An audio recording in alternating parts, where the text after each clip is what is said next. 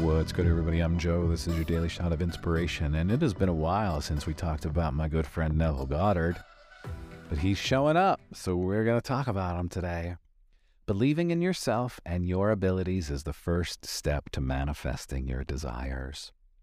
Believing in yourself and your abilities is the first step to manifest your desires. That's the truth. That's the truth. We have to believe. We have to believe. I was having a conversation with somebody a couple of days ago, and they were like, I'm praying so hard. And you know what I said? Stop it. Stop praying hard. Stop praying hard and start believing. This idea that we have to pray hard, that we have to beg, is actually creating an obstacle, is creating a boulder in front of us, stopping us from connecting to our manifestations. We have to believe.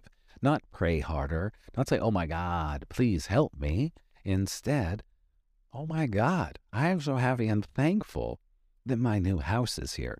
Oh my God, I am so happy and thankful for my new car. Oh my God, I am so happy and thankful for my new job, that I have 8 weeks of vacation and I get to work remote from wherever I want, and my boss is amazing. That, my friends, is how you pray. That is how you start believing before you have what you want, that you already have it. And once we do that, your supercomputer brain is going to start showing you the signs and the synchronicities to get whatever it is that you're manifesting. Or you can walk around and say, I don't deserve that. I don't know why I'm not getting it. I'm praying. I don't know why it's not showing up. I don't know why it's showing up for them, but it's not showing up for me. I'm doing everything that Joe said on this podcast, but shit, nothing is happening. I don't know why my friends are manifesting things and I'm not.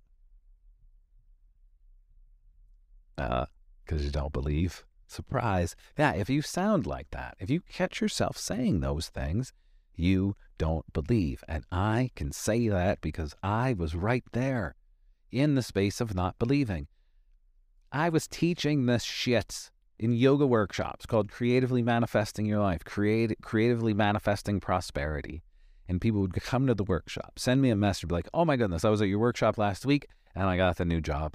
I was at the workshop last week and I got the new car. I got the new partner, all of the things. And yeah, I was excited, but also there was a part of me that was like, where is my mat? Why are my manifestations not showing up? Instead of celebrating those people, I didn't believe. I knew what I was teaching worked. I know I can help any of you people manifest anything into your reality, but you have to believe. Same thing for me. I can teach you, but if I'm not believing, it's going to be really hard to manifest it. And part of believing is realizing we're allowed to have what we want to have. So again, we need that belief. State it. This is what I'm manifesting. I'm so happy and thankful that it's here.